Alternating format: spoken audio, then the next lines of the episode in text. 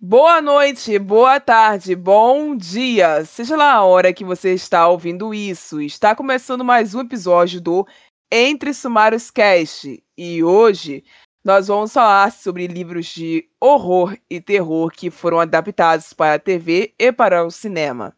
Agora roda a vinheta.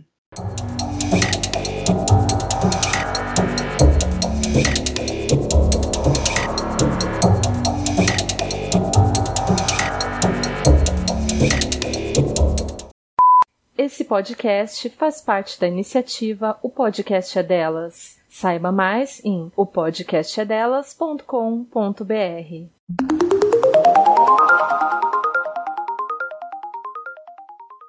Ouvintes, sejam bem-vindos a mais um episódio e este é o último episódio da nossa maratona de Halloween do ano de dois mil e vinte e três.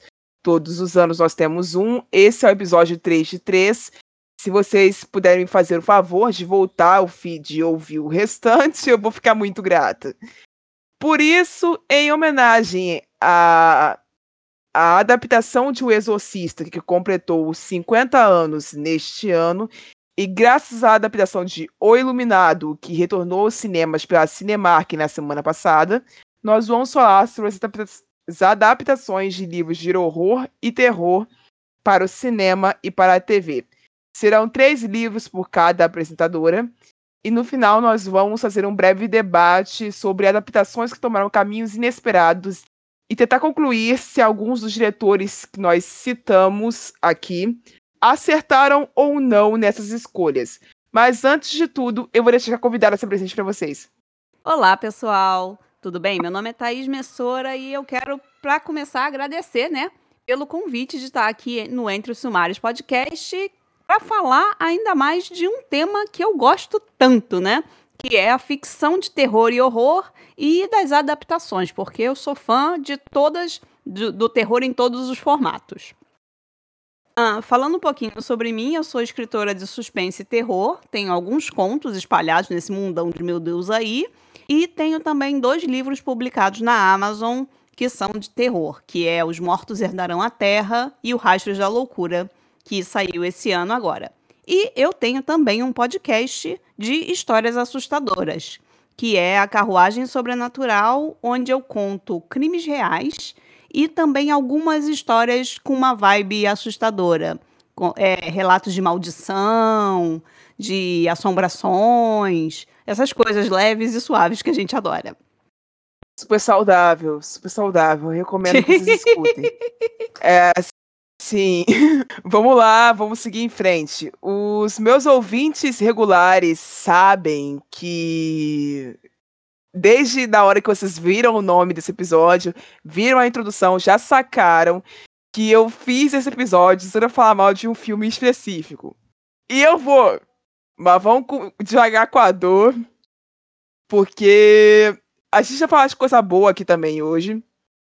Então, pra quem tá acostumado a me ouvir reclamando, você se lascou, porque eu não vou só reclamar hoje.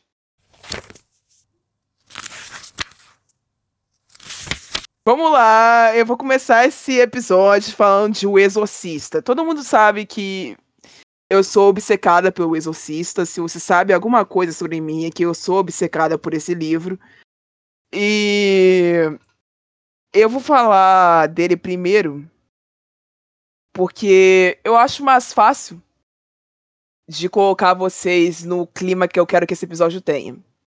O Exorcista é um livro de William Peter Blatty e foi escrito por volta dos anos cinquenta e foi adaptado para o cinema no ano de mil novecentos e setenta e três. Completou cinquenta anos esse ano a adaptação original do filme, que é super conhecida pelo mundo todo, na verdade é muito mais conhecida do que o livro que a originou. E esse filme de terror espetacular deu à luz a todos os conceitos que nós conhecemos enquanto possessão demoníaca dentro do cinema, dentro das séries e dentro dos livros também, de certo modo, porque uma história tão clássica e tão vívida, tão carnal, que ela deu base para um monte de texto que a gente conhece, deu base para um monte de música até que a gente conhece, e a gente às vezes não se liga se você não é uma pessoa obcecada o suficiente como eu pra procurar as referências desse negócio em tudo quanto é lugar, que é um negócio que eu faço basicamente sempre que dá na telha. Eu vou começar falando do, do filme de setenta e três, porque o filme de setenta e três tem duas versões, a versão com cortes e a versão sem cortes. A versão com cortes, ela tem uma hora e trinta de duração por ali, e ela é bem explícita, bem explicativa, ela conta bastante do livro, mas ela exclui algumas partes do livro que são importantes para a dramatização do, de um livro bem grosso, mas que não fazem falta quando o assunto é cinema, porque quando a gente pensa em cinema, a gente pensa numa, num recurso visual que, se a gente vê o suficiente, a gente já entende. A gente não precisa do recurso do livro que tem que ficar te explicando o que ele está narrando insistivamente para que a sua imaginação esteja presa a ele durante mais tempo. Quando a gente fala de audiovisual, isso é muito mais rápido. Então, esse filme com cortes, que é a versão que saiu primeiro e foi para as telonas, ela é bem mais é, confortável para as pessoas assistirem, porque ela não te dá o desgaste que a segunda versão, que é a, a sem cortes, que o diretor fez só para home video, te dá normalmente, porque ela é extensa, ela dura mais de duas horas, ela te mostra tudo que o livro te disse. Tudo. E quando eu digo tudo, eu disse absolutamente tudo. Não falta nada na versão sem cortes. E até as cenas que o livro usa só para introduzir o demônio na história, que são as cenas do Padre Merrin sendo um arqueólogo nas horas vagas, pesquisando escavações, explicando para os trabalhadores da escavação como é que funciona a descoberta dele de estátuas que podem ou podem não ser amaldiçoadas, e como que ele lida com aquelas estátuas, se ele as coloca ou não em museus. Essa parte do livro, que é extremamente introdutória, que não precisaria estar no filme para estabelecer território, está na versão sem cortes. E ela só aparece de relance, uma leve cena na versão com cortes. Então a gente tem essas diferenças. A gente tem também a diferença de que na versão sem cortes, algumas cenas são mais rápidas. Elas são gravadas à mesma extensão, mas elas apresentam-se com mais, mais, uma edição mais veloz. Já na versão sem cortes, eles prolongam aquela cena, e é muito por conta disso que te dá um desgaste imenso assistir esse filme sem cortes, porque você fica preso àquela atmosfera demoníaca, sobrenatural, e, e, e a, você, o filme te coloca dentro da casa. A maior parte do filme se passa dentro da casa onde a Regan McKenna vive. E, o, e esse filme te sequestra pra dentro dessa casa. E você fica lá enclausurado junto com a Regan o tempo inteiro. Coisa que o livro também faz, mas o livro te coloca em outras situações que te dão um certo respiro. Coisa que o filme não tem. O filme o tempo inteiro tá te lembrando que tem uma coisa muito grande, muito errada acontecendo ali. E mesmo nas cenas que eram pra ser o respiro, você fica o tempo todo esperando da onde o Pazuzu vai surgir. É assim que é bom. Eu... Mantém o clima, né, de tensão o tempo todo. É que eu gosto. Sim, sim. Não, eu gosto muito... Respirar. Exato, eu gosto muito da de setenta e três, todo mundo ama a de setenta e três, todo mundo que conhece essa, essa adaptação acha ela um fenômeno para o gênero do horror por, por inteira. Uhum. Sim. Só que tem gente que não consegue assistir até hoje porque ela é realmente extremamente forte. Uhum. Eu tenho amigos que são de idade próxima à minha que nunca passaram perto de assistir O Exorcista. E, eu, e quando eu soube disso sobre eles, eu falei assim, cara, o que, que você tá fazendo da tua vida que você ainda não viu esse filme? Eu, eu fiquei indignada. Mas acontece, todo, nem todo mundo tem o estômago necessário pra, pra assistir esse tipo de filme, e eu entendo. Hoje em dia, eu entendo, ainda acho que é crime, ainda acho que é crime. Mas... É, mas eu entendo. É um pouco, sim.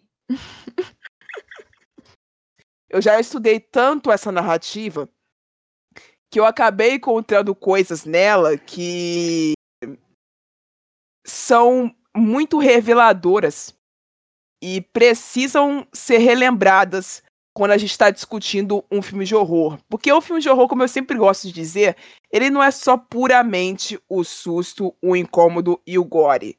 Ele também tá ali para te ensinar alguma coisa. A maioria dos filmes que não te ensina alguma coisa é porque ele não vale o suficiente a pena. Entende? Sim, sim. E não é uma só, é mais trinta. E ele fala, ele fala cada uma de uma forma metafórica, mas às vezes ela é bem explícita. Principalmente se você pega as falas do Pazuzu, que é o demônio no, no, no livro, você vai ver ali que as críticas sobre a Igreja Católica estão mais escancaradas do que qualquer coisa que você pode imaginar na face da Terra. Uhum. O Exorcista, além dessa adaptação de setenta e três, tem a sequência dela, que veio nos anos noventa, é, e tem a série O Exorcista, da Fox, que é muito boa. Já falei dela aqui no podcast e outros momentos. Uhum. E, o, e por um filme de setenta e três ser amaldiçoado, entre aspas, ninguém quis revisitar essa história e ficou cinquenta anos sem ninguém falar nada sobre, diretamente sobre, porque todo mundo ficou com medo. Todo mundo diz que a maldição continua viva porque a série foi cancelada. Aham. Uhum. No meio da segunda temporada, sem aviso nenhum. E, e o final ficou pra... Ninguém sabe até o dia de hoje. Porque a série não tem final. Mas voltando a falar dessa homenagem que foi vendida como sequência, que é O Exorcista, O Devoto, eu assisti o filme e, assim... Minhas reclamações, primeiramente falando. Maquiagem. Ai, Jesus. A gente tá em dois mil e vinte e três e o negócio mais inventivo que eles conseguiram foi fazer duas crianças de cabeça inchada. Eu não tô zoando. Vão ver o filme. É isso. São duas crianças de cabeça inchada que nem uma abóbora. Uma delas tá com o crucifixo invertido desenhado na cabeça e a outra tá com os olhos tão fundos que você tá parecendo um cadáver. Foi isso que eles conseguiram reproduzir. Em dois mil e vinte e três. E assim, se você é uma pessoa com o olho mais atento para esse filme e estudou a narrativa anterior e é fã do filme O Exorcista, você vai lá e você vai ver as referências explícitas à tua cara, todas elas. Tipo, a primeira morte do filme é uma mulher morta numa escada depois de um terremoto. Quem viu o original de setenta e três sabe que, as, que o padre Carras morre numa escada. Uhum. E, a primeira vista, e a primeira vítima do filme do Exorcista tá, de setenta e três também morre numa escada. Então foi bem explícita essa referência que apareceu logo na primeira parte do filme, da mulher sendo jogada pro chão na escada e morrendo. É, a criança, que é a personagem principal do filme, é interpretada por uma atriz negra. E quando isso foi anunciado, quando estava anunciando só o, o, o elenco do filme e noticiaram que havia uma pessoa preta para poder ser protagonista desse filme, teve aquele alvoroço, tipo, ah, o Regan McKenna é uma pessoa branca, nananana, como é que vocês vão mudar essa, com essa história, que não sei o quê. Aí o diretor veio a público... E falou assim, gente, é uma sequência, eu não tô repetindo o filme, ela não é a Regan, então não tem por que a ser a pessoa branca de novo. E o diretor continuou com a ideia dele. Ele colocou um homem negro como, protagoni- como coadjuvante, que é o pai da criança, mas com um papel muito importante, um papel-chave, ele é o herói do filme, basicamente. É... E botou uma criança branca pra poder ser aquele papel de coadjuvante que vai ajudar a protagonista a se meter uma roubada. Uhum.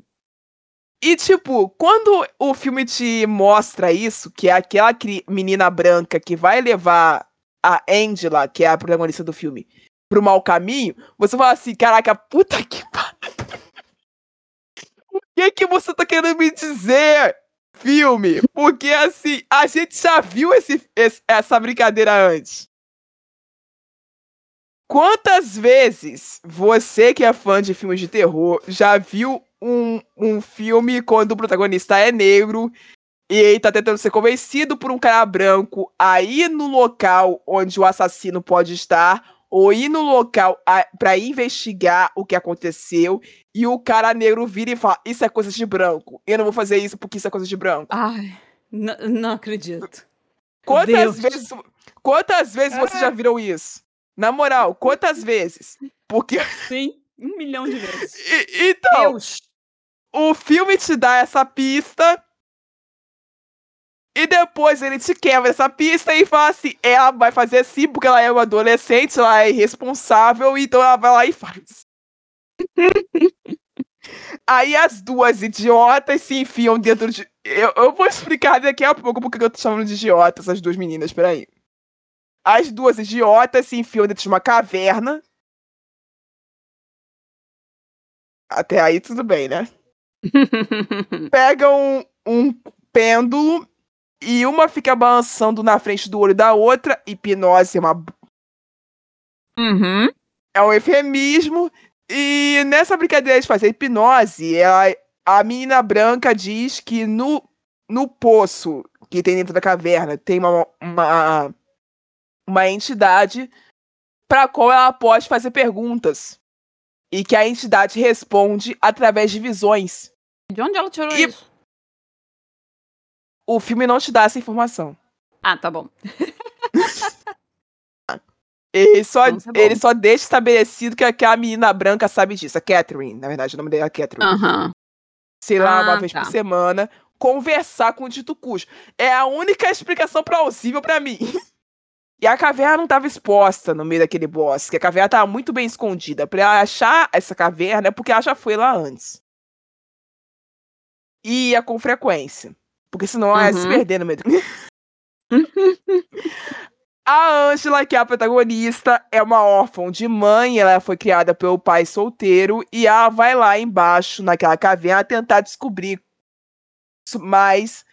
sobre a mãe morta dela, porque o pai dela não fala sobre o assunto, porque ele ainda sofre com luto. Aham. Uhum. É que e bem, ela... um pouco clichê, mas vai. É, aí ela chama o capiroto lá, sem saber, lógico, uhum. pra perguntar sobre a mãe dela. E ela fica presa dentro da caverna durante três dias. Pô, delícia. Junto com a Catherine. E, e, e assim, a premissa do filme é que duas crianças vão ficar possuídas por uma só entidade ao mesmo tempo. Quando eu li essa sinopse, eu falei assim, puta que pariu, o Pazuzu evoluiu de nível. É isso aí, eu gente, achava, verdade. Eu achava que não era possível ele conseguir fazer mais nada de, que fosse me impressionar. Ele foi lá e falou assim, você acha que eu, que, acha que, que eu sou fodão? Eu vou te mostrar, eu vou te mostrar que é um fodão, peraí. E, e ele foi lá e possuiu duas ao mesmo tempo, duas crianças. Pra eu avançar um pouco com a história. O que que acontece no meio do, do rolê? Como elas desapareceram durante três dias, tiveram que chamar a polícia, certo? Pra poder procurar essas meninas no meio do... Uhum. Quando a polícia é chamada, a policial vira e fala, olha, segundo as estatísticas, elas já morreram, porque não tem como uma ser humana, duas seres humanas sobreviverem juntas, presas numa floresta, sem ninguém dar paradeiro do corpo. Os pais das crianças, lógico, ficam putos da vida. O pai da Catherine começa a ser racista com, com o pai da Angela, e quando isso acontece no filme, todo mundo fala assim, ê! E lá vem. Lá vem uhum. ele. Lá vem a crítica social do filme. É... A gente já sacou qual é. Mas não tão rápido. Não tão rápido, senhoras e senhores, porque essas crianças são encontradas numa fazenda aleatória. Como que elas saíram da caverna? Não sabemos, porque o filme não explica. Aham. Uhum. E de lá são levadas pro hospital pra fazer exames de corpo de delito. E elas já estão machucadas, os pés delas estão ferrados, cheios de ferimento, aquela coisa toda. Quando Sim. as crianças voltam pra casa, elas começam a ter os surtos psicóticos que todo mundo tem quando é possuído por um demônio. A gente já viu esse filme quinhentas vezes. Só que os surtos que essas crianças têm são é, iguais, literalmente iguais, aos comportamentos que a Regan exibia ah. no filme original de setenta e três. Pra não iguais? dizer que...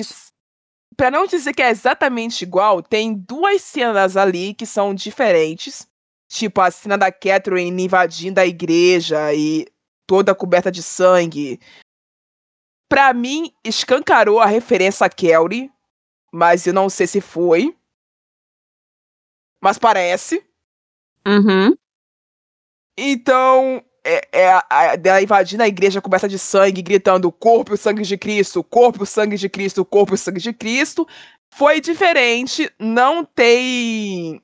Dos filmes que eu vi, não tem nenhuma igual, então aquilo ali foi o diferencial. A cena da... Da Angela indo tomar banho, ela saindo da banheira, a água ficando extremamente preta, como se fosse esgoto, e ela saindo limpa. Foi um negócio que eu já vi em outros filmes, mas nunca vi no filme de possessão, e não acontece no filme de setenta e três. Uhum. Fora isso, as cenas são bem parecidas com o original, e eu entendi o objetivo disso, isso não é um defeito, tá, galera? Isso faz parte da característica de homenagem que um filme estava fazendo pro outro. A aparição da Chris McNeil, que é a mãe da Regan, no filme é um papel que você fala assim, ah, que legal, coisa gostosa de você ver aquela referência ali na sua cara. Mas quando uhum. ela é atacada pelo bicho feio, você já fala assim, eita, maluco, matou a velha, e agora? O que, que vai fazer essa criança?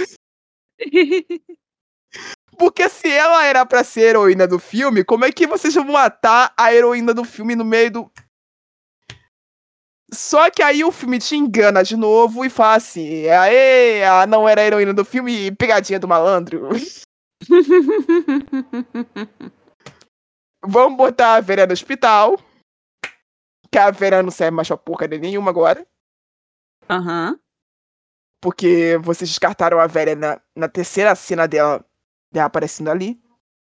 E, você, e vão botar... É, é basicamente isso que eles falam. E vão botar no centro de novo o Victor, que é o pai da Angela, que é a menina negra, que é a protagonista do filme.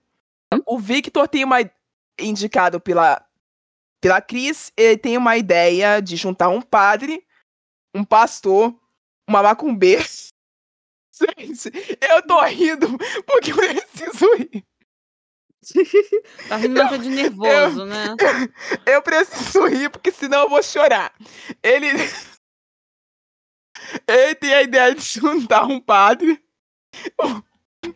um pastor, uma macumbeira e uma freira. Meu Deus. Todo mundo dentro da mesma casa. Pra poder todo mundo junto exorcizar as duas meninas ao mesmo tempo. Você não, juntar de quatro... Repente, de repente, a fé dessas pessoas não era tão grande quanto a lá do padre Coisinha. Padre Caras. Ma... Não, mas o padre Caras não tinha fé. Ele foi ter ah, fé no... É verdade, no... ele foi ter ele... fé no final do filme, é. Ele foi ter fé no final do filme. É isso que, você... que eu fiquei meio tipo... Mas... Mas... É. É, é, complexo. Tá, tá bom, tá bom, tá bom. Aí o filme te dá essa finalização, onde foi preciso de quatro, eu repito, quatro pessoas pra exorcizar duas meninas que estavam com um demônio só. Era o mesmo nas duas? O mesmo nas duas, o Pazuzu. Ele se dividiu em dois, fez o clone do Naruto e botou um cara... Aí eu falei assim... É... Qual é a mensagem do filme? A moral da história, que é autoexplicativa, é a freira sentada falando pra policial uhum. que Deus não precisa existir. O que precisa existir é a fé das pessoas. Porque a fé que as pessoas têm umas às outras, em acreditar que a esperança é possível, em acreditar que a saída do sofrimento é possível, é o que faz elas serem fortes o suficientes para salvar a vida de pessoas que estão em profundo sofrimento. Essa é a moral da história. Ah, mas nem é muito ruim. O resto do filme é. Sim, eu achei a moral interessante. Você desvincula ali. Não, a moral da história, quando você vê a mensagem dita assim como eu falei, ela é bonita, uhum. não é? Não Sim. é bonito? Não é bonito Sim, isso? Gostei, achei bacana. Uhum. Só que quando você vê isso, você no percebe filme. que... É, num filme, você percebe que é o filme se auto-explicando.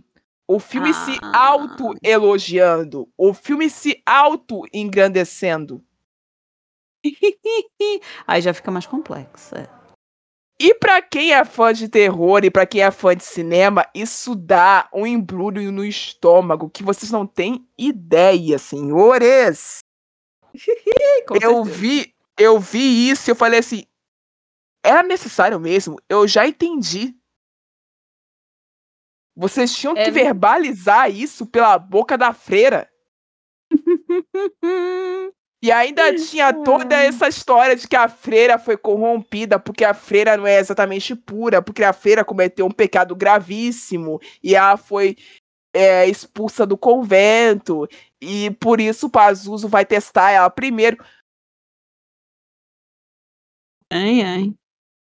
Ok, por que que vocês precisam voltar no Valak o tempo inteiro? Eu já tô de saco cheio do Valak. Ah, ah. Vocês colocarem uma, uma macumbeira, uma pessoa da Umbanda dentro do filme, o diretor ter feito essa escolha de colocar uma mulher negra pra fazer esse carro-chefe, e ela lá arriando despacho, usando fogo, usando restos de animais, usando, usando caralho a quatro, pra poder salvar a vida das meninas.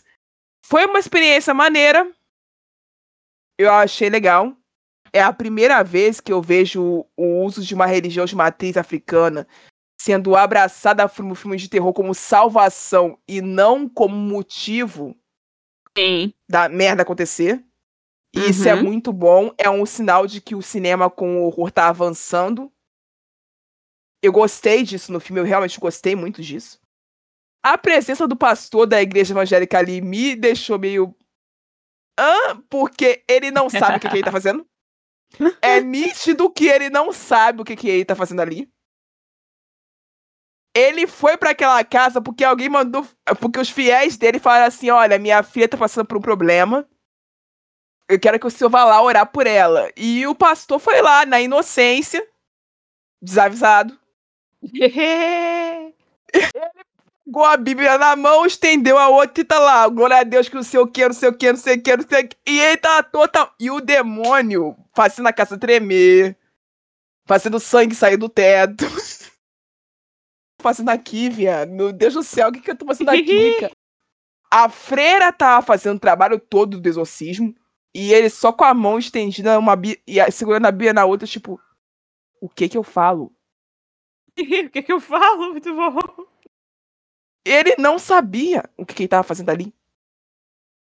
Mas eu entendi que o filme quis dizer que cada um com a tua fé resolve o problema todo mundo junto e que Deus pode se manifestar de várias maneiras. Eu entendi a mensagem. Sim. Porém, para definir a minha fala, para eu seguir pro próximo filme, foi uma homenagem justa ao Exorcista?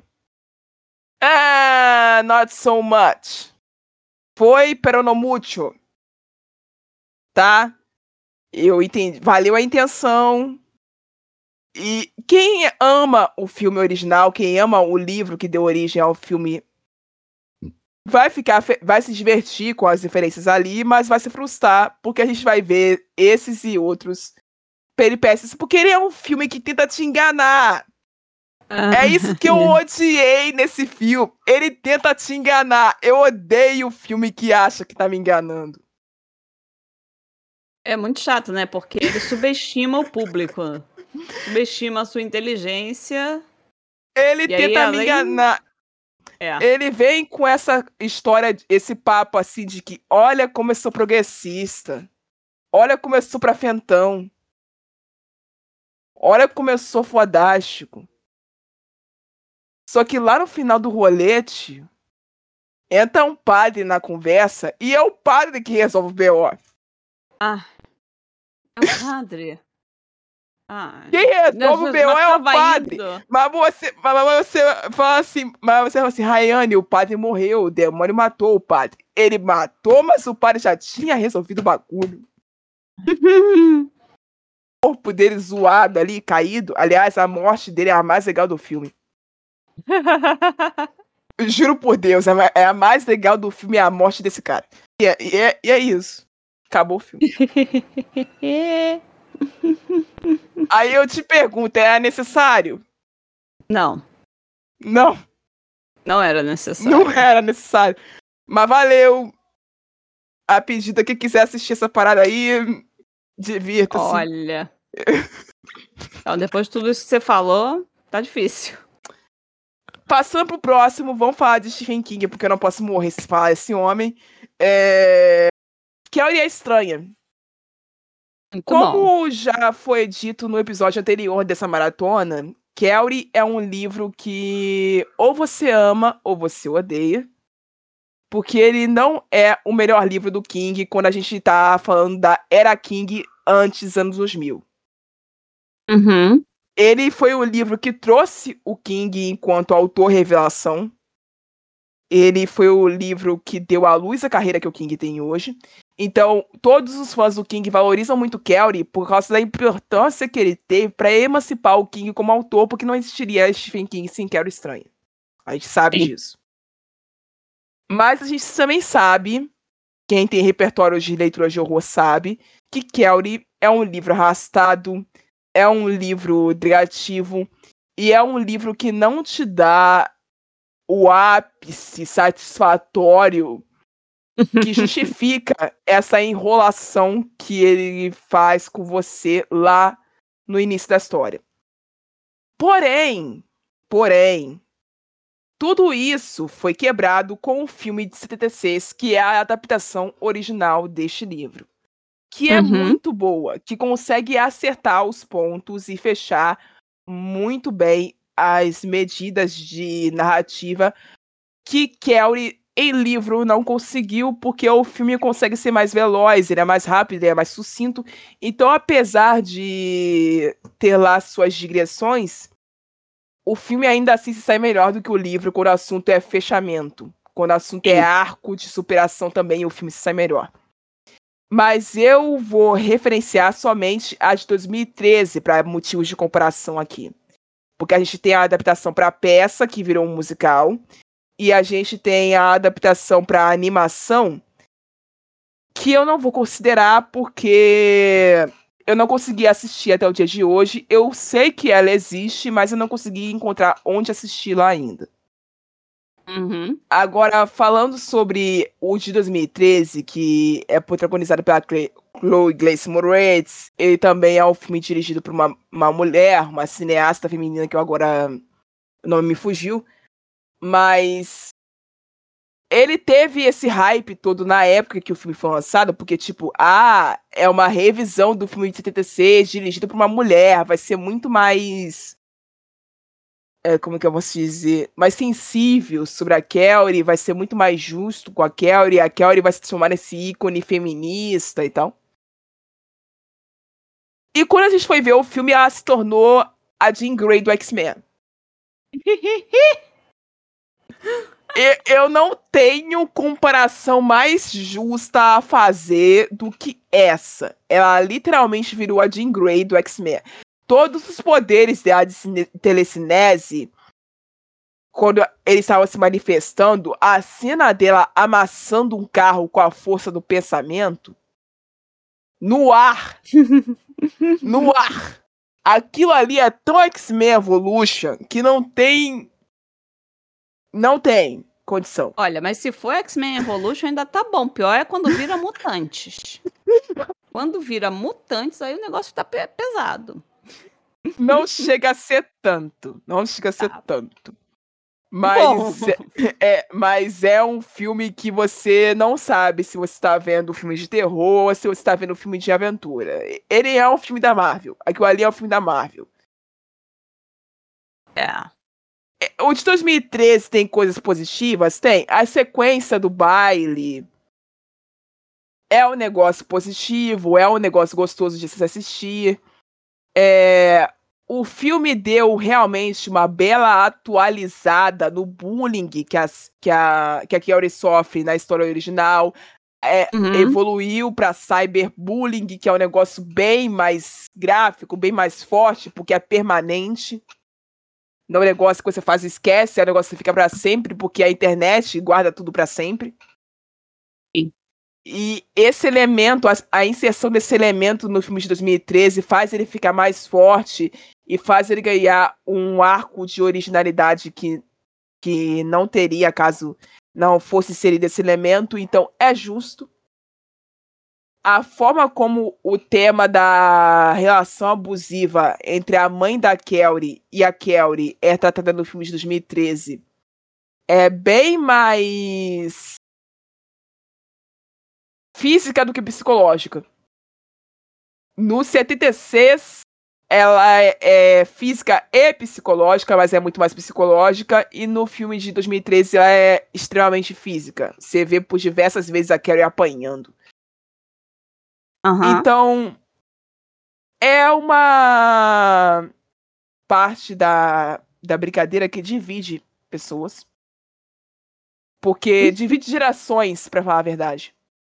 Porque a é. geração dois mil pra frente não consegue assistir o de setenta e seis e dizer que é um bom filme, porque não tá acostumado com aquele estilo de cinema.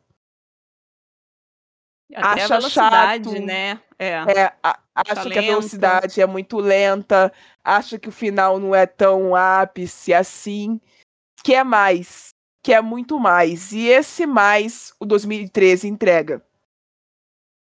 Movendo pra minha última história do dia, eu vou falar de A Queda da Casa de Usher, do Edgar Allan Poe,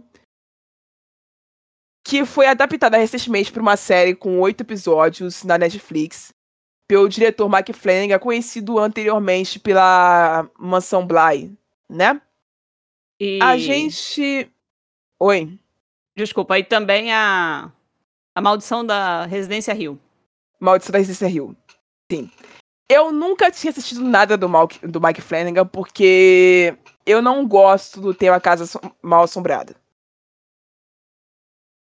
Rapidamente explicando por que eu não gosto desse tema quando ele é tratado no terror. Porque me lembra Amityville. Aham. Uhum. E toda vez que eu vejo história de Casa Assombrada, eu lembro de Amityville e eu falo assim, não. Não, eu vou embora. Mas você não gosta de Amityville? Não, não é questão de eu não gostar de Amityville. É que Amityville é aquele filme de terror que ele me faz mal. Uhum. Eu não me sinto feliz depois de assistir Amityville. Isso aconteceu a primeira vez, aconteceu a segunda. Eu tentei assistir as sequências pra poder falar assim, ah, mas, mas não, não dá. Ele entrou num local da minha cabeça que ele ficou lá. E até hoje, quando eu lembro desse filme, eu fico mal. Eu, eu me sinto mal de verdade, mal. Uhum. Pra dar exemplo de um filme recente que me faz sentir a mesma coisa, é Midsommar. Eu não consigo assistir de novo. Uhum. Eu já tentei, mas não consigo. Enfim. Eu, é a primeira coisa que eu assisti do Mike Flanagan e isso me fez querer assistir o restante. Aham. Muito bom. Então aqui, bato palmas pro cara, ele fez um bom trabalho. O que, que ele fez, na verdade? Ele amarrou cinco... contos do Poe em uma só série. Não fala sobre uhum. o conto A Casa de Usher, fala sobre outros contos também. As referências ali não são tão... são explícitas para quem conhece as histórias, as histórias, mas para quem não as conhece, elas estão ali, mas você provavelmente não vai saber o que elas significam. Uhum. Um defeito dessa série, prático, é que ela ela tem um simples problema de que ela quer se vender como algo distanciado do, do original, em certos momentos. Porque se você parar a pensar no Poe, enquanto escritor, quem já leu o cara sabe disso, ele sempre te deixa uma dúvida se as histórias deles falam sobre coisas lógicas ou se realmente existe algo sobrenatural se manifestando ali.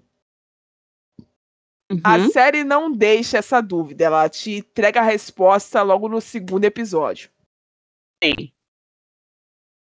Então, esse distanciamento que a série fez do original não me agradou muito.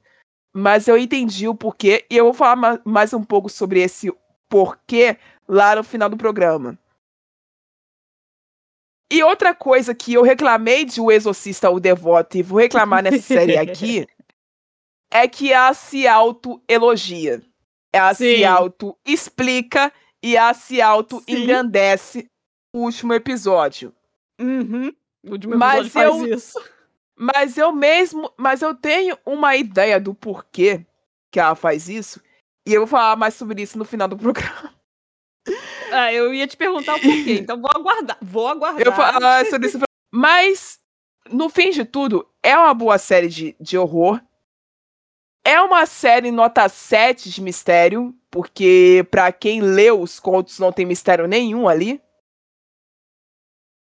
Mas pra quem não leu os contos, ainda é uma sacada divertida você tentar descobrir com suas próprias pistas quem é que vai morrer e como vai morrer.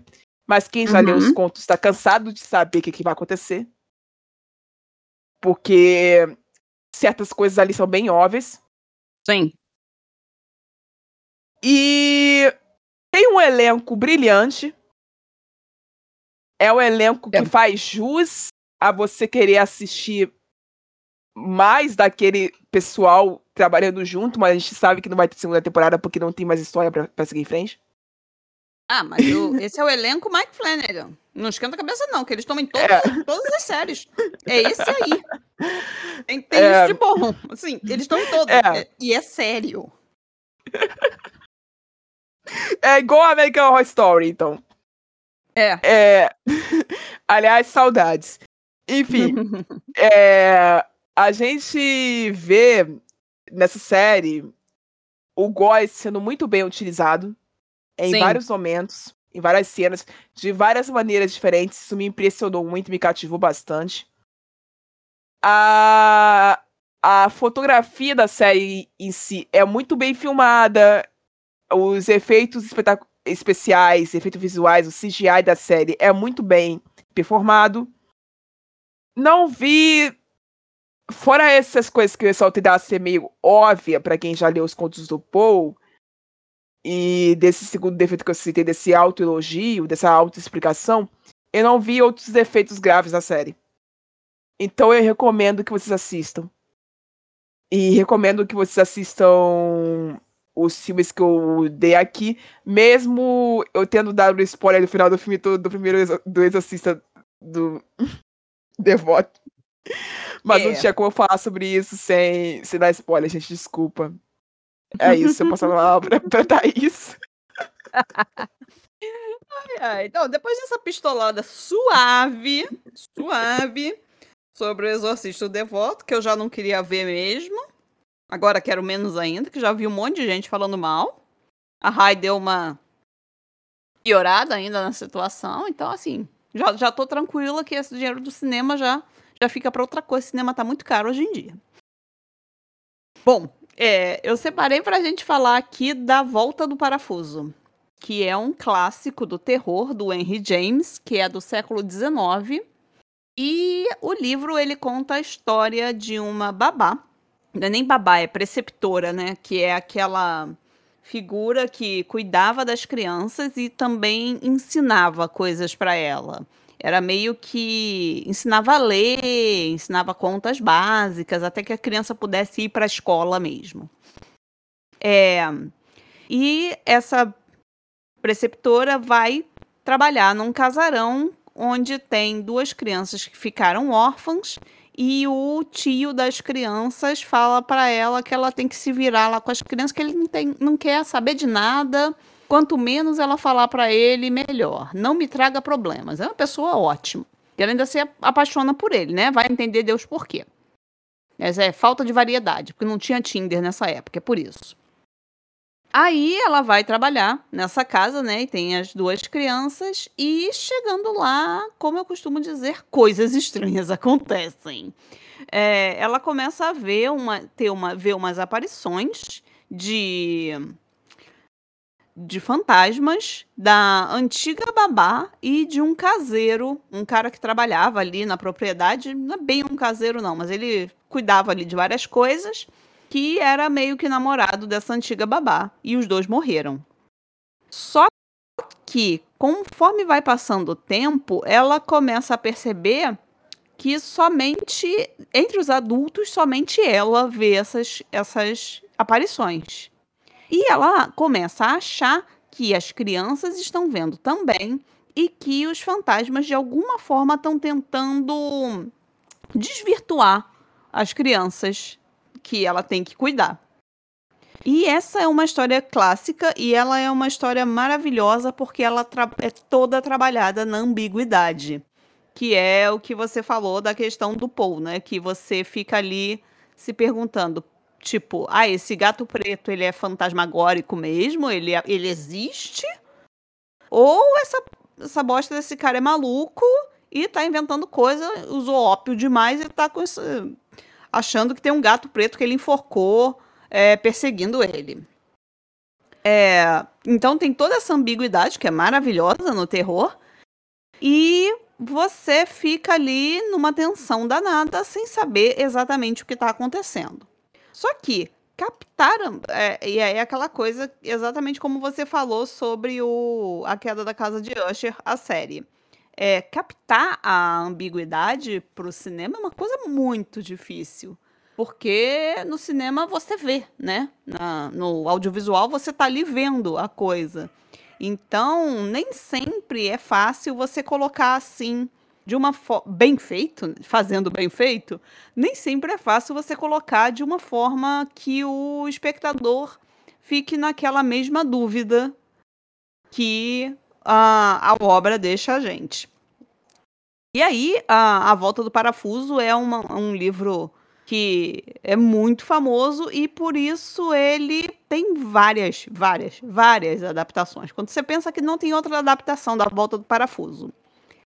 É, uma das principais é a obra de mil novecentos e sessenta e um, que é Os Inocentes, que é a, talvez a melhor das adaptações, porque ela consegue... muito mais do que as outras, é manter essa coisa da, da ambiguidade que é tão importante na obra. Para vocês terem uma ideia do como a ambiguidade é fundamental, é, da primeira vez que eu li esse livro, eu tinha, sei lá, uns treze, catorze anos, eu cheguei no final e pensei, mas o fantasma era real ou não era real? Aí eu li de novo. Somente para chegar no final com a mesmíssima, com o mesmíssimo questionamento, assim, é meio Capitu traiu ou não Bentinho. É, você tire suas próprias conclusões, no final você escolhe aí, tá? Porque você não tem prova de nada. E aí, Os Inocentes é uma, é uma história que consegue captar bem essa, esse clima. É, teve uma... adaptação recente, que eu fiquei super hypada na época, que é Os Órfãos. Eu, salvo engano, da última vez que eu vi, ele estava no Telecine Play, mas talvez já esteja em outro, em outro streaming desses da vida. É, Os Órfãos é um filme legal. Sim, não é um filme, oh meu Deus, tudo que eu sempre quis. Mas é um filme assim, ah, meio bobo. Sei lá, eu, é porque eu tenho um problema que, pra mim, filme de terror, até quando é ruim, é bom. Então, acaba que eu gosto de tudo. Pois é, eu sempre fico falando... Ah, não, eu não consigo fazer isso, não consigo fazer isso. É, eu acho que é porque eu gosto muito de terror, eu gosto de... Não, eu gosto, eu gosto muito também, só que, tipo, tem alguns que eu simplesmente não consigo. Aham. Uhum. Não, é, eu sei, o problema é que eu fico... procurando coisas pra salvar. Eu falo, ah, mas era ruim. Mas até que foi divertido. Tipo, eu fui ver A Freira dois e, meu Deus, que filme ruim. Eu, eu fui ver forçada e... Eu não vou falar sobre isso hoje, não, porque senão eu vou tomar o tempo do podcast sobre, falando sobre isso. Pois é. E aí no final eu falei, ah, gente, mas foi ruim, mas foi divertido, gente. Sim, valeu a pena. Saí, fui com os amigos, foi divertido. Pelo menos no final a gente tinha muita coisa pra falar mal do filme. Então Os Órfãos tá ali um pouquinho só melhor do que A Freira dois. Mas não muito. É, então vocês já entenderam o nível do filme, né? Mas pode ser aquele domingo à tarde, quinta... chuvosa, pode assistir esse filme. Mas tem uma adaptação que é muito, muito, muito interessante, que é o Através da Sombra, de dois mil e quinze. E por que, que eu digo que essa adaptação é muito interessante? Porque é uma adaptação nacional e dessa mesma obra, né, A Volta do, do Parafuso, e ele coloca... A, a obra se passa ali no final do século dezenove, e a, a, a história vai acontecer numa uma fazenda que tem uma plantação de café. Só que aí tá naquela época da crise, e aí eu acho muito interessante, porque é, a, é uma história que adapta direito a, os elementos e não só tenta enfiar. Por exemplo, né, todo mundo sabe que no Brasil nós não temos névoa. Isso é um pouco, uma coisa uhum. meio óbvia. É... Então, o que, que ela faz para dar aquele clima de névoa?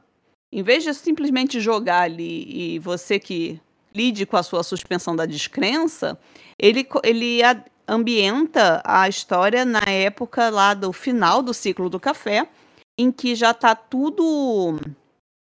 O café já está desvalorizado e aí as pessoas estão queimando o café para poder valorizar. E aí fica uma fumaça o tempo todo na, na história, sabe? Ah... Eu achei isso muito irado. Eu vi esse filme no cinema, no Festival do Rio, e, e ele tá agora na H B O e eu acho que no, Telecine, no Prime Video também. E vou procurar. Vale muito a pena assistir esse. Assim, e é muito legal que traz pro, pra realidade brasileira... Você não vê aquela coisa meio que parece um americano traduzido, né? Não fica uhum. aquela coisa meio engessada. E tem também a adaptação de, do A Maldição da Mansão Bly, que é baseado também na mesmíssima história da babá, né? Que vai para casa e as crianças têm coisas estranhas acontecendo, só que aí... O Mike Flanagan, né, como sempre, ele tem muita, ele se dá muita liberdade artística. Ele vai embora. Né? Ele fala assim, ah, não. Só que é suavemente baseado. Ele copia nomes, joga umas referências ali e deixa estar. Mas, assim, mas para quem viu, o, para quem leu o original, e como eu, algumas vezes, é muito bom. Para você ir encontrando as, as referências. E sem contar que é uma série... É, sem contar que é uma adaptação, é uma série muito boa. É uma série, assim, que com certeza vale a pena você assistir. Você já viu? É uma ah, não, conclu... esse você não viu, né? Não, não vi. Uma das conclusões que o Perdidos na Estante, que é um podcast de literatura que tá... há um bom tempo fazendo, uhum. fazendo episódios por aqui, tiraram, e eu concordo com eles, é que a, a Queda da Casa de Usher é uma série que ela serve mais divertida para quem não conhece Edgar Allan Poe do que para quem uhum. conhece. E eu acho que a, que a Mansão Bly é a mesma coisa. Ela deve ser mais divertida para quem não conhece o produto original do que para quem conhece. Ah, não, até assim, eu, eu, eu, eu tenho esse sério problema, para mim tudo é divertido. Mas é, eu acho que funciona para os dois públicos, porque assim, como ele não, já não funciona, vai... funciona, é. Mas não funciona da mesma maneira, sabe? Ah, sim, sim, talvez. É verdade. Que aí você vai esperando uma coisa e você encontra um negócio completamente diferente. Basicamente completamente. Isso. ou você vai não esperando nada e toma um susto, que foi o que aconteceu comigo. Não, e o, o legal, né, da Volta do Parafuso é que o... E da Volta do Parafuso e de todas as adaptações, é que eles partem do princípio que histórias de terror com crianças são mais assustadoras. E o que quando... não deixa de ser verdade. O que não deixa de ser verdade, exatamente. E aí o, o nome da história é, a gente olhando assim, é bem esquisito, é, é porque a vo... é, uma, é uma expressão inglesa, né, do aperto final, sabe? É a, a última volta do parafuso. É quando você já girou o parafuso todo, e aí você gira mais uma vez, que aí você estoura a, o buraco onde você tá girando. Uhum. Então, é isso. É a outra volta do parafuso. Que é quando você tem uma história de terror com crianças, é, com uma criança, é assustador. E quando você inclui mais uma criança? Aí você dá a outra volta do parafuso. Que é uma ah... coisa que eles falam no início. Isso é bem interessante, né? É, é uma coisa que eles falam bem no inicinho do, do livro. Traduzindo para o português brasileiro, eu chamaria de A Gota d'Água. Ah, mas também não é um... É. Mas também não é exatamente um título muito bom. Mas enfim. Olha, eu gosto desse título porque ele referencia outro livro pra mim, que uhum. não é um livro de terror, é um livro de drama. Mas é um livro de drama que se inicia com uma história extremamente macabra. Então, pra quem não leu A Gota d'Água do Chico Buarque e do Paulo Pontes, eu recomendo que leiam. É bem, é bem extremo. É bem macabro. Hum, é, não li também. Já vou colocar na minha lista. Pra um livro nacional de drama, ele é um livro extremamente macabro. Olha! É. é. Enfim, é... você vai dar mais uma dica? Eu posso correr? Não, então. É, e tem também a questão do... Outro filme, que eu... outro livro que eu fiquei pensando, que toda hora tem uma adaptação diferente, é o Drácula, né? Ah, sim! Drácula é o rei Meu das queridinho. adaptações. Sim, e ele... Inclusive, ele, né, se tornou, depois dele, a, a noventa por cento da imagem que a gente tem de vampiro é baseada no Drácula. Uhum. E só que com um bilhão de adaptações, né, teve Drácula no espaço. Drácula... É sério, tem Drácula no espaço. Tem um, um Drácula que ele vai num avião. É um negócio, assim, surreal. Surgiu essa agora dele no navio, que eu esqueci o nome. Isso, é o Deméter. Não, mas esse aí do Deméter, Deméter até vai lá. É A Última Viagem do Deméter. Isso. Ele... A Última Viagem do Deméter, pelo menos é uma coisa que tem no livro, né? Que é uhum. quando ele veio... Quando ele foi da... Quando ele foi da Transilvânia para Londres. E os, agora, no espaço é difícil, né? No espaço é um pouco demais. E aí, o melhor, a melhor adaptação que eu conheço, né, é o Drácula de Bram Stoker. Que já faz referência ali, que ia ser o mais... Que ia ser uma coisa bem mais é, fiel ao original, que é do Coppola de noventa e dois. E essa tá na Netflix, com certeza, porque eu reassisti há pouco tempo. E, gente, é um filme lindíssimo. Vale Sim. muito a pena. Além de ser uma história muito próxima do original.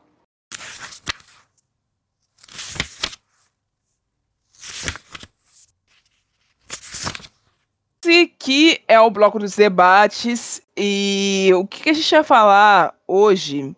É abordar as opiniões que nós já conhecemos de alguns escritores e de leitores que são divergentes de diretores que foram atrás de fazer adaptações para o cinema ou para a T V. Melhor dizendo, todo mundo sabe que o King detesta O Iluminado, a adaptação. Todo mundo sabe, todo mundo que sabe alguma coisa sobre o King sabe desse detalhe porque ele faz questão de falar. Toda Sim. vez que alguém, alguém cita o Iluminado pra ele sobre alguma coisa, ele faz questão de falar que ele detesta o filme. Uhum. Que, mesmo esse bendito desse filme ter sido dirigido por um dos maiores cineastas da história, que é o Kubrick. Então como é que tu detesta o filme feito pelo Kubrick? É um negócio muito, muito complicado. E muita gente quer bater no, no, no coitado do velho até o dia de hoje por causa disso. Mas tem uma galera que são os leitores do King que entenderam o porquê que ele não gosta, leram o livro de novo e passaram a detestar também. Sim.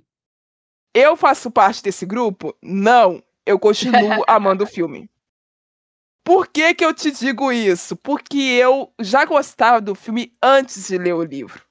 Uhum. Então eu meio que não consegui fazer essa, essa, essa história de odiar o filme, sabe? Eu gosto muito do filme.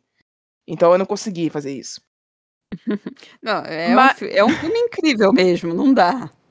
É, mas assim, a gente pensa em outros gêneros, por exemplo, o gênero de aventura medieval, por exemplo. O George R. R. Martin não é o maior fã de Game of Thrones da H B O que a gente conhece. Uhum. Ele, tá, ele é bem explícito quando ele fala que ele ficou puto com uma candanda de decisão que os diretores responsáveis tomaram sobre Game of Thrones na H B O. Ele ficou puto com uma galera, ele, ele arrumou briga com um pessoal grandão aí por causa dessa adaptação, e todo mundo que viu Game of Thrones e viu as, os bastidores sabe disso.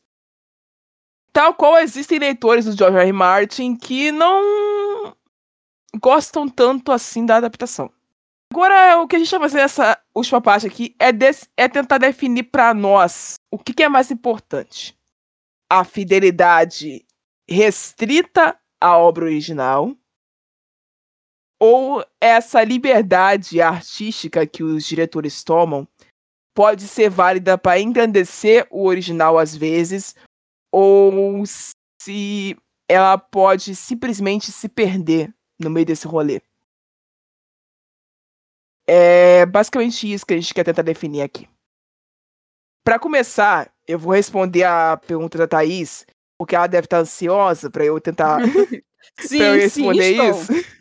Eu vou começar respondendo a pergunta dela. O que eu falei sobre A Queda da Casa de Usher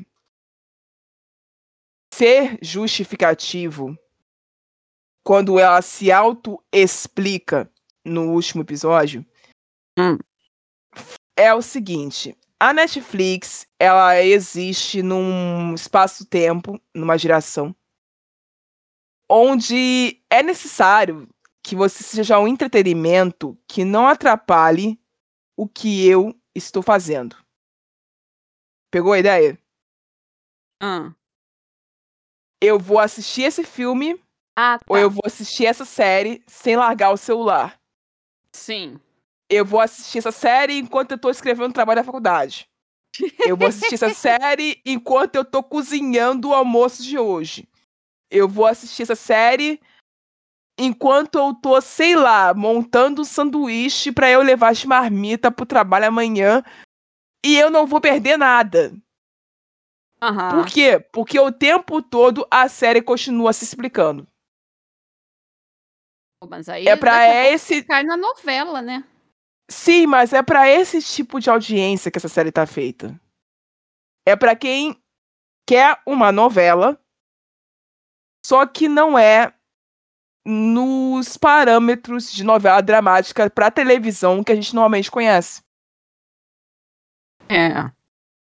E eu, por que que eu tô te dizendo isso com essa segurança toda? Porque eu vi rodando no Twitter algumas semanas atrás uma lista de filmes e séries perfeitos pra você acompanhar enquanto mexe no celular. Adorei. E essa lista não estava só no Twitter. Essa lista veio de um site muito grande da internet que fala sobre cinema. Bizarro, gente. Isso tá virando normal.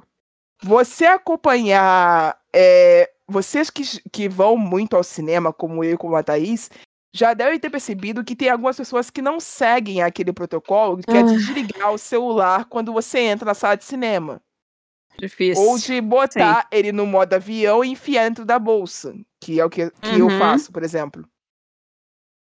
Sim. Tem pessoas que não seguem esse protocolo mais. Tem pessoas que estão com o celular ligado no brilho máximo na tua cara, filmando a tela, tirando foto, é, ouvindo o TikTok no meio do teu filme, entendeu? É, é, te, é, tem gente que é sem noção a esse ponto, hoje em dia. É.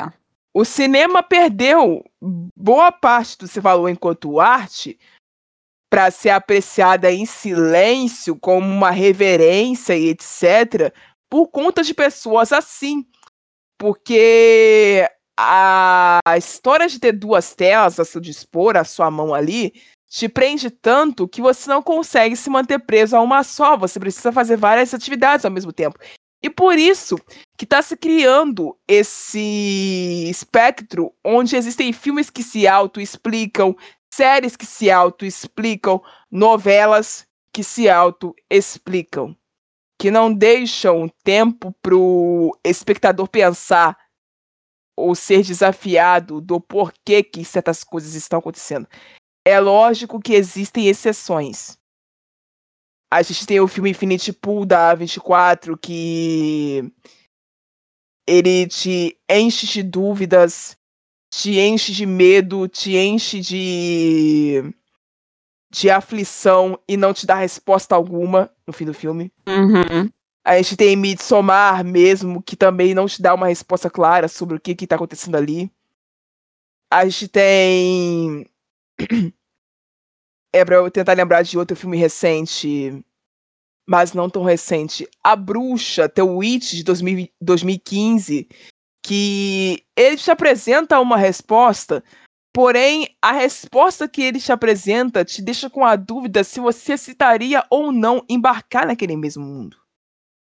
Ah, sim. Porque sim. ao mesmo tempo que é uma proposta extremamente tentadora à imortalidade, o custo para chegar a ela é muito alto. Certo? Então, tem todos esses exemplos de narrativas conhecidas por nós, que são recentes, que se prevalecem dessa dúvida, dessa ambiguidade, de fazer o quem está vendo pensar sobre o que está assistindo. Uhum. Mas a gente está numa sociedade, recentemente, você pode discordar de mim se quiser, é, que não está afim de pensar. Que não tá afim de ponderar sobre nada. Eles querem a resposta pronta e foda-se. E é pra é. isso que esse tipo de narrativa existe. A gente vê isso nos livros. Esse podcast é sobre literatura, essencialmente falando. E a gente vê isso muitas vezes sendo dita em alguns comentários de avaliações em livros, de pessoas reclamando, dando avaliações baixas para livros, porque ah, porque eu não gostei do final, porque ele não diz nada. E o final da história é. é aberto. É isso que eu ia falar, as pessoas amam um final fechado. Exato, ninguém mais, tá, a, essa geração recente não tá acostumada com finais abertos. Não tá acostumada com finais que são dois ou três finais ao mesmo tempo, porque existem histórias assim. Uhum. E... E não é todo mundo que gosta desse tipo de narrativa, e tá tudo bem, mas isso entristece um pouco, porque isso tira a liberdade dos escritores, é aqui eu me coloco no local de fala como escritora também, de se colocar a escrever esse tipo de finalização, porque a gente tem medo do tipo de resposta que a gente vai receber depois. Ah, não. E vocês não têm noção do quanto que esse medo trava quem escreve horror e terror. Porque a gente fica meio sem saber de onde a gente explora o medo do nosso leitor, se a gente não pode avançar para certos lugares, porque a gente fica com medo de ser cancelado, no fim das contas. Não, é, é. isso.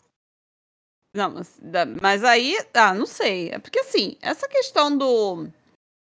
Ah, essa geração tem... problemas com finais abertos, eu acho que, na verdade, todo mundo sempre teve.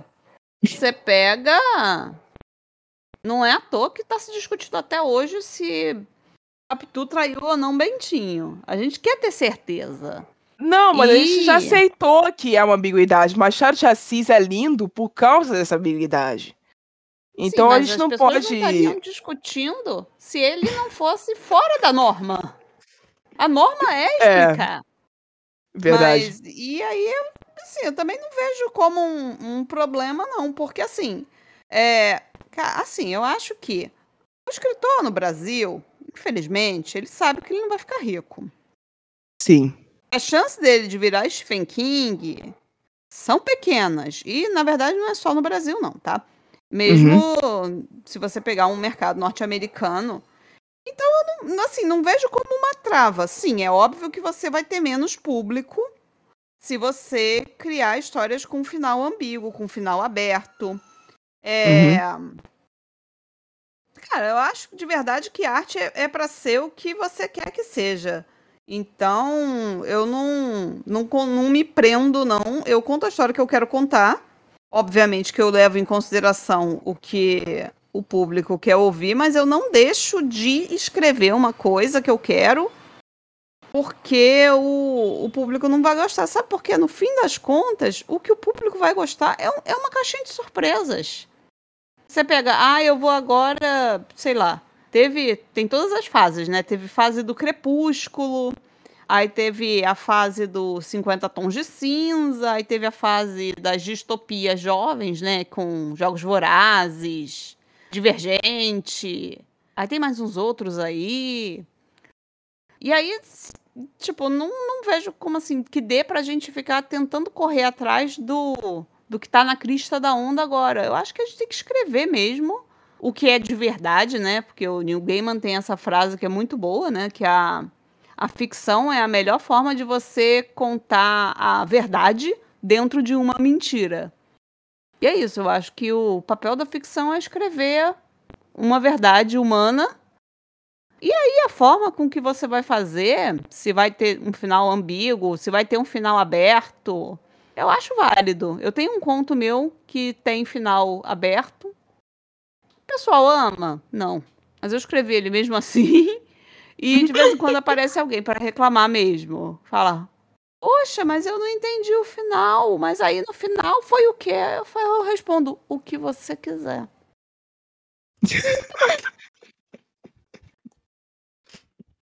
Verdade. Mas assim, é, é um ciclo vicioso. Você percebe porque... eu tava explicando isso pra aquela da Casa de Usher, mas é porque isso acontece em várias outras narrativas que a gente conhece.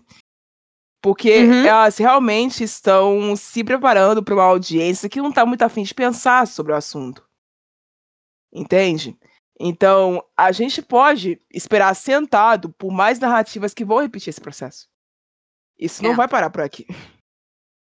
É, provavelmente lógico que, não. Lógico que ainda vão existir exceções. Sempre irão existir exceções. Por exemplo, o final de Us, do Jordan Peele, não é a é, coisa mais terra. Bem explicada da face da Terra.